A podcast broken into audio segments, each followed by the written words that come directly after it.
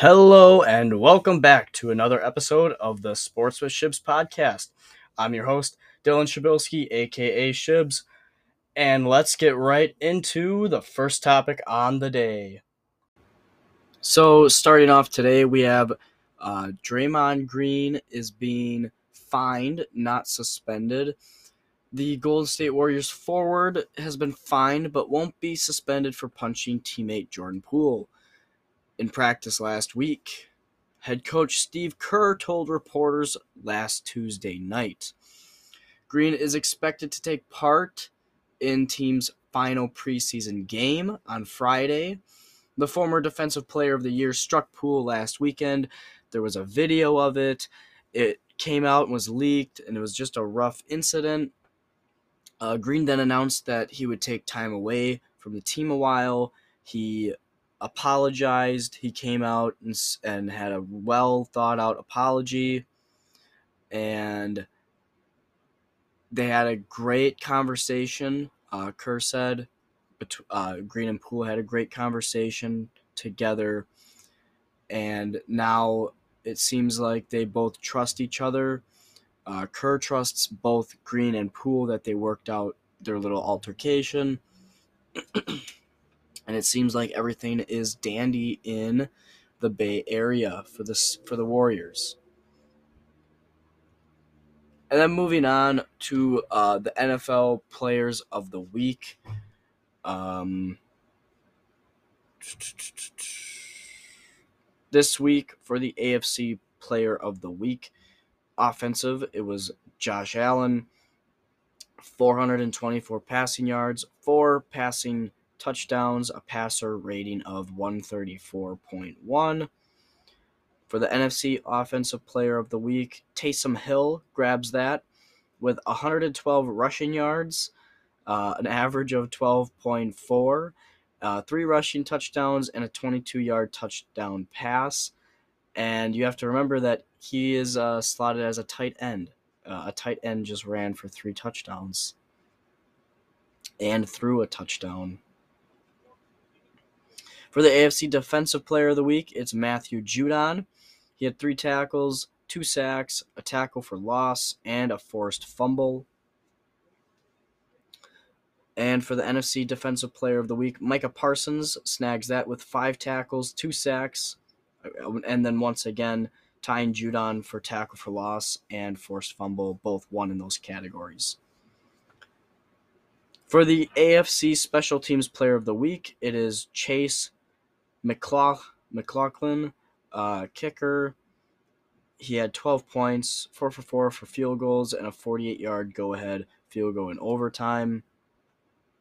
That uh, was against the Broncos. And then the NFC Special Teams Player of the Week is Cameron Dicker, kicker, uh, eight points, two PATs, and two field goals and a game winning field goal from 23 yards. And in more recent news, Davante Adams. Uh, I've been covering this story um, uh, two two nights in a row now. Uh, Adams has been charged with a misdemeanor assault for shoving. Oh my gosh, for shoving a credentialed media worker. This, um, you know, I, I kind of figured. I kind of figured it would happen. Uh, sorry about that. I was just trying to find some more stories. But I figured this would happen. Uh, he did deserve it he was out of pocket to um, hit a credential uh, worker, uh, especially for the media. In no way, shape, or form should any um, highly touted figure in the NFL such as Adams go out of their way. And and even in any case, no NFL, NBA, MLB player should ever strike a media worker because they're mad that their team keeps losing and they're frustrated. Those were poor excuses from Adams and then he came out with an even more poor uh, apology on Twitter. I it, it just it it doesn't it doesn't sit well and it really makes it really makes the Raiders organization look even worse than it already is. I mean, there's been so many players that have gotten fines, um, arrested, misdemeanors in the past couple years on the Raiders team that this just this just amplifies the issue even more.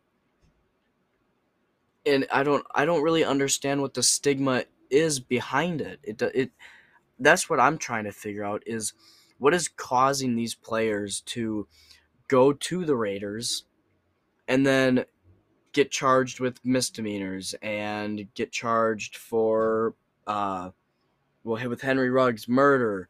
So it, it doesn't it doesn't add up really and it makes me confused because those are just two examples, but there's multiple more, but I don't want to take the time and look up every single one. And it's it's not singling out the Raiders either. It's sig- signaling out the players' attitudes when they get to that team.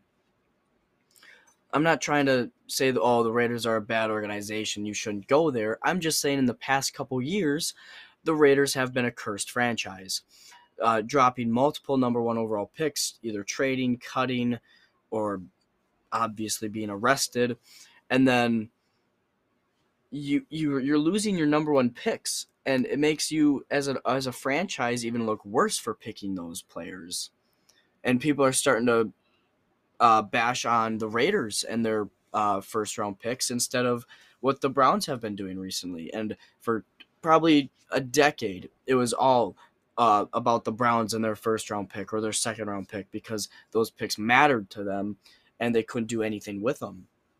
But now you have a team that is consistently in the playoffs, and every time it seems like each year their number one pick gets burnt, just like that. So I, I just want to understand the stigma behind it. I'm not trying to signal any franchise or any team. I'm just trying to find a stigma behind it because the Browns went through that, and now we're seeing it with the Raiders and it's it's even more of a odd parallel because the Browns were so bad with those number one picks, like, like record wise, and the Raiders are consistently uh, a 500 team or a playoff team, and they're they're having that bad luck now too. Usually, you see it with with worse teams and records that go on a, a pick and a high touted college player and it's a bust. So I just want to understand the stigma behind it, and that's what I'm confused about is what causes these players to go to uh, Vegas and then become all crazy. Uh, that that's just what I I am taking away from this. And then an image of Randy Johnson has gone viral as he has been seen as an NFL photographer. I think this is uh it's pretty cool. Um, you know, Randy Johnson, uh, an NFL photographer. That doesn't really sound right. I when I think of Randy Johnson, I think of the guy who smoked a bird in midair with a baseball. I think of the World Series winning, MVP collecting, Cy Young collecting, um, you know, giant of a man who is just um, an amazing MLB pitcher. I don't I don't ever get that image of him being a a little photographer for the NFL now. But if he's doing what makes him happy, then good for him. That that should be the goal of life after your career is to find something that makes you happy and that you enjoy. And clearly he must enjoy taking pictures for NFL games because otherwise he wouldn't be doing it. And it's just so cool to see like older players like that go out and do something unique and uh, explore their own selves with that. So that's that's just a little bit of that. Uh, coming up, I've got two uh, questions now. Uh, the first one is definitely uh, home based, uh, biased on where I live and the other one is uh, an interesting one. Uh, it kind of relates to the MLB. uh, of what recently happened in the MLB, but it's not with dealing with baseball.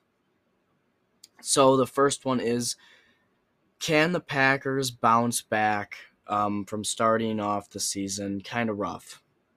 Um, I think they can. It's it's just that they're gonna have to run the ball and use both running backs a lot more than I anticipated. Just until the receivers can get their routes down, um, until the receivers can really like hone in the, their own skills and find out what uh, each receiver is specifically good at. Watson is probably going to be your your speed deep threat. Um, Dobbs is probably going to be your safety valve. He's going to be the guy that you want to get the ball to. Lazard is obviously your tall, deep threat option.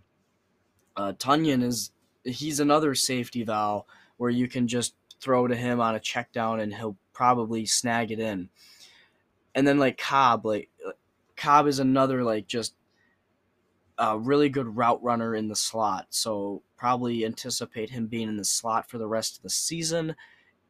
I, I that's what I would do. Or you could stick Doubs in the slot, but I would rather have Cobb who's going to be consistently in the game who already has chemistry with Rodgers. And we still don't know what's what's what, what's the deal with Sammy Watkins. I mean, he could he could come back and he could be the deep the big tall deep threat that just catches everything, but he's injured uh, once again. No shocker there. He seems like he's always on the IR. I think the defense looks pretty good. Um, I don't really think they need to do much. They've looked pretty good recently. Jaire is going to be back in full action now. He was still a little banged up uh, this past Sunday and then you still have Stokes, uh, Douglas, and then you have that monstrous front of Kenny Clark and Rashan Gary off the edge, and Smith, uh, Preston Smith on the opposite edge. You just have this insane rush lineup uh, where the linebackers, you still have De'Vondre Campbell sitting in the middle. So you, your d- defense looks pretty good. And it, it just it's that offense that needs to be tweaked just a tad more. And then I think the team should be all right. I, I just think that the big thing is that the receivers need to just hone in on what they're good at and focus on that. Because once they find that one skill that they can do, they can then add on to it and progress their repertoire. Um, the second uh, question I have is recently the head coach of the Sacramento Kings came out and said that he wants to end the drought. So this is how it relates to baseball. Two teams uh, ended their droughts, and now the Kings have the longest drought in any sport. I'm pretty sure of playoff appearance, and that is a 16-year playoff drought. Can the Kings end a 16 year playoff drought? I'm not quite sure. I I'm really not sure. If being completely honest, their team is is not bad. They still have a veteran in Harrison Barnes. They added uh, three point specialist Kevin Huerter. They still have De'Aaron Fox. They added Domantas Sabonis. They have Keegan Murray. They have a lot of young, talented players that they have. Uh, Metu, who I'm pretty sure was at USC. Yeah, they just have they have a lot of young players that could do it, and from what I look from what I'm seeing, is they they add Dellavedova, they have Trey Lyles yet. They have Bazemore, Quinn Cook, uh, Malik Monk, Davion Mitchell. Uh, they have a lot of speed guys and a lot of scrappier players like Keegan Murray and Davion Mitchell and Matthew Dellavedova and De'Aaron Fox. And I guess you could throw Monk in there too. But from what I'm seeing is that they have a lot of scrappy younger guys. And really it, it all comes down to are these guys going to mesh when the season hits? That's really what I'm looking at. Is are they going to be able to mesh together? Because if you have a team that has great chemistry, then they could end up making the eight spot or even a play in uh, opportunity. I mean, they're beating the Suns right now uh, in preseason. Granted, it is preseason, but I mean, they are 2 and 0 in preseason, and, and it looks like they're about to be 3 and 0 with 40 seconds remaining in this game. So I, I don't really know. This is one where I would have to just bet against the odds and say that they're or bet with the odds. My bad, is that they're probably not going to make the playoffs this year, but if you keep those core guys I just mentioned of Davion Mitchell, Keegan Murray, Sabonis, Fox, Monk, Huerter, Harrison Barnes if he wants to stick. And that's kind of all that I see. Maybe uh, Metu as well. And Trey Lyles probably.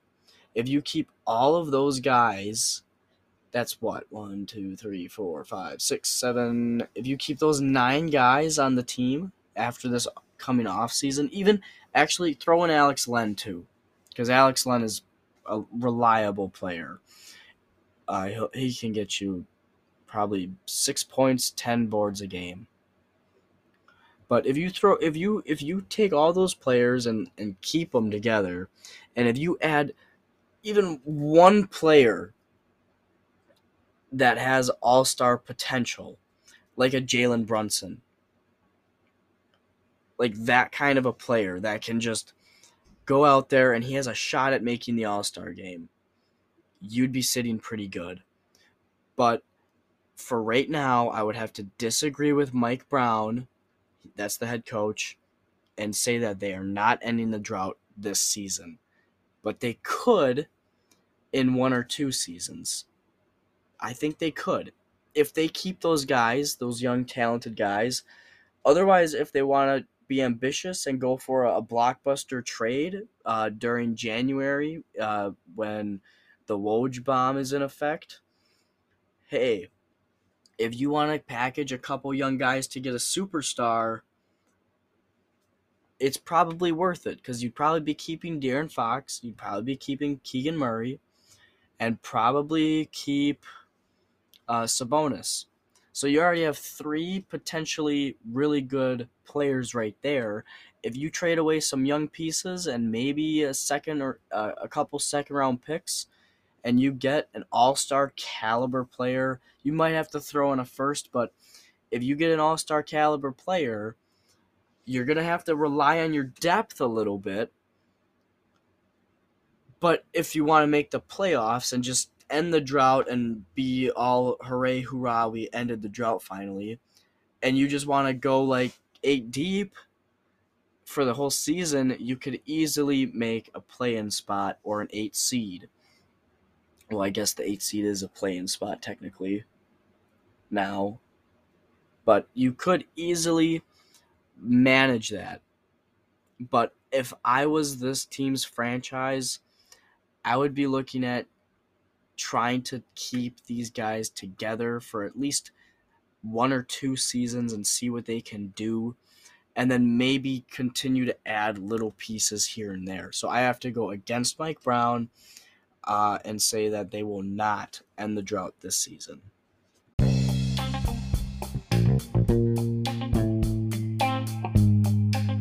And now it's time for Shib's stat of the day, stat of the day. Shib's stat of the day, stat of the day. Here comes that Shib's stat of the day. For the stat of the day, Cooper Kupp has the same amount of receptions as the entire Bears team with 49. I am almost positive on that. Let me just double check in my notes here. But that's even crazier to think that is that Kupp has just the same amount of receptions as an entire franchise this season. It's it's just crazy to think that. And yeah, 49. And what's even crazier to think is that the Rams haven't even looked that good this year. So, yeah, that's your stat of the day. For the final rundown on the day, Memphis signs Hardaway for six more years. Skylar Thomas, nope, got that one wrong. Skylar Thompson, a rookie, is set to start for the Dolphins this weekend. Uh, Tua did return to practice, but they're not electing to play him. Here's something that doesn't shock me Zion Williamson is already injured again with an ankle injury. It's listed as day to day, but uh, the last time he had an injury, it was listed day to day. It turned into weeks, and then it uh, aggravated something and turned into months, which turned into a year. So who really knows with this? Uh, Josh Donaldson was ejected after thinking he hits a home run, and he didn't hit a home run. It bounced off the wall. It came out, and then he was trotting around like a home run, and then they just tagged him, and then he got mad, and he got ejected. And then on this day in sports history in 1979, Larry Legendary Bird hits his first ever three pointer. Future rival Magic Johnson would also make his NBA debut on this day against the San Diego Clippers. The Clippers were in San Diego in 1979. So, a little recap on the day. Uh, Draymond Green story continuing uh, from last week. We, we went through the NFL Players of the Week. Uh, another continuation of Davante Adams. He's been finally charged with a misdemeanor assault. Uh, Randy Johnson has gone viral uh, as an NFL photographer. We had two questions: uh, Can the Packers bounce back, and can the Kings end their 16-year playoff drought this season? We had a play of the day, a stat of the day, and our final rundown on the day. Um, there wasn't a lot of content, but I tried to make do with what I could. Not a lot of like big stories, but tomorrow uh, will be definitely filled uh, with great stuff. It's a throwback Thursday tomorrow, and I'm really excited for that. I'm always excited for Throwback Thursday. I love researching on the topics that I, I choose. And with that being said, thank you for listening to the Sports with Shibs podcast. You can listen to the podcast on Spotify and Apple Podcast. I'm your host, Dylan Shibs Chabilski, signing off for the day. I hope you have a great rest of your day, and don't forget to join me again tomorrow for more sports, different topics, reoccurring topics, etc. All right, now, bye bye.